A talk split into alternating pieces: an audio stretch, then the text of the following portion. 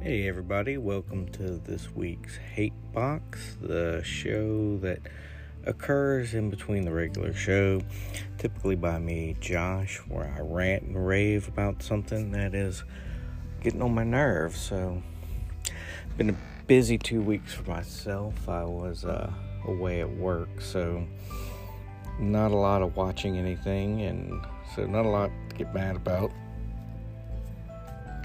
But I was thinking and uh, just scrolling through YouTube and ran across a Red Letter Media review of the Black Phone. So I, I don't know how everybody feels about Red Letter Media. I think um, they're fine. They can be funny. They can be um, crass, but you know it is what it is. So um, I was watching. I watched about half the review and when they came to spoilers, I was like, oh, I haven't seen this movie. I better stop. but uh, Mike mentioned something about seeing, searching for Bobby Fischer on television and how slow and boring it was. And that kind of, you know, struck a nerve with me because that's a, that's a pretty decent film. But uh, the further point he made was that could you, you know, he was like, this was a theatrical release. Could you imagine that being released today. That's that's astonishingly um, accurate.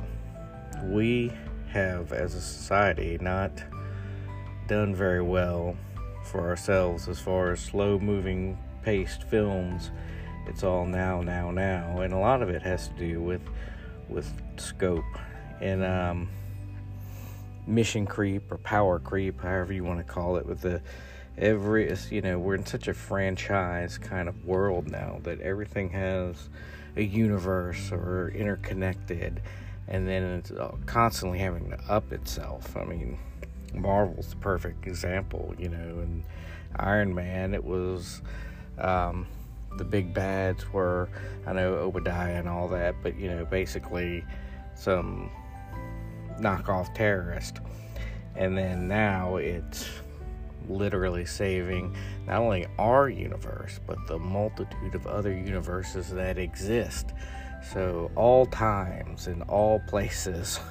And I just don't know where you go from there. And you lose something with that, you know, like, um, even in the Marvel world, but you know, Winter Soldier is very in terms of these comic book films, smaller in scope, much more personal stakes. Um, I just don't see that a lot anymore, and that's that's kind of sad. And, and not just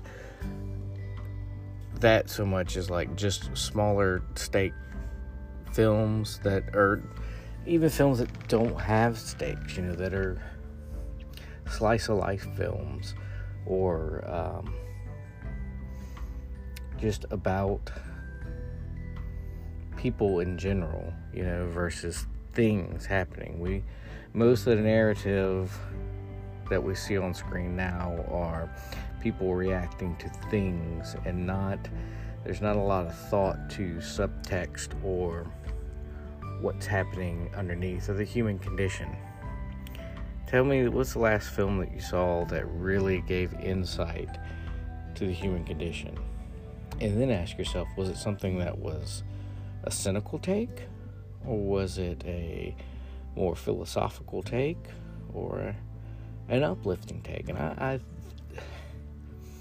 i don't know about you but it's most of the stuff that i run across is very if it does have any kind of subtext to it it's usually pretty cynical or um,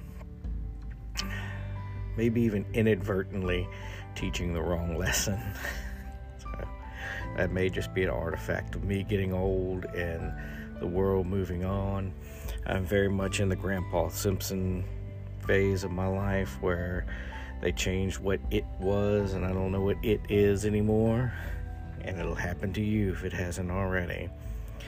So I challenge you this week watch it watch a slow film watch something that's um, gives you insight to your life. I mean, that's that's the brilliance of film. I would suggest Magnolia always. Um, probably my favorite movie. A second favorite on the waterfront. You know, these are these are great films that I don't think we get some of this in streaming, but I've talked to death about how you know they'll take a two-hour idea and stretch it into ten hours. So um, they may be too slow. so we need to be somewhere in the middle where we're not. It's not super fast-paced popcorn all the time, and it's not uh, a bunch of filler episodes. So I don't know. Tell me what you think, and we'll see you next week. Later.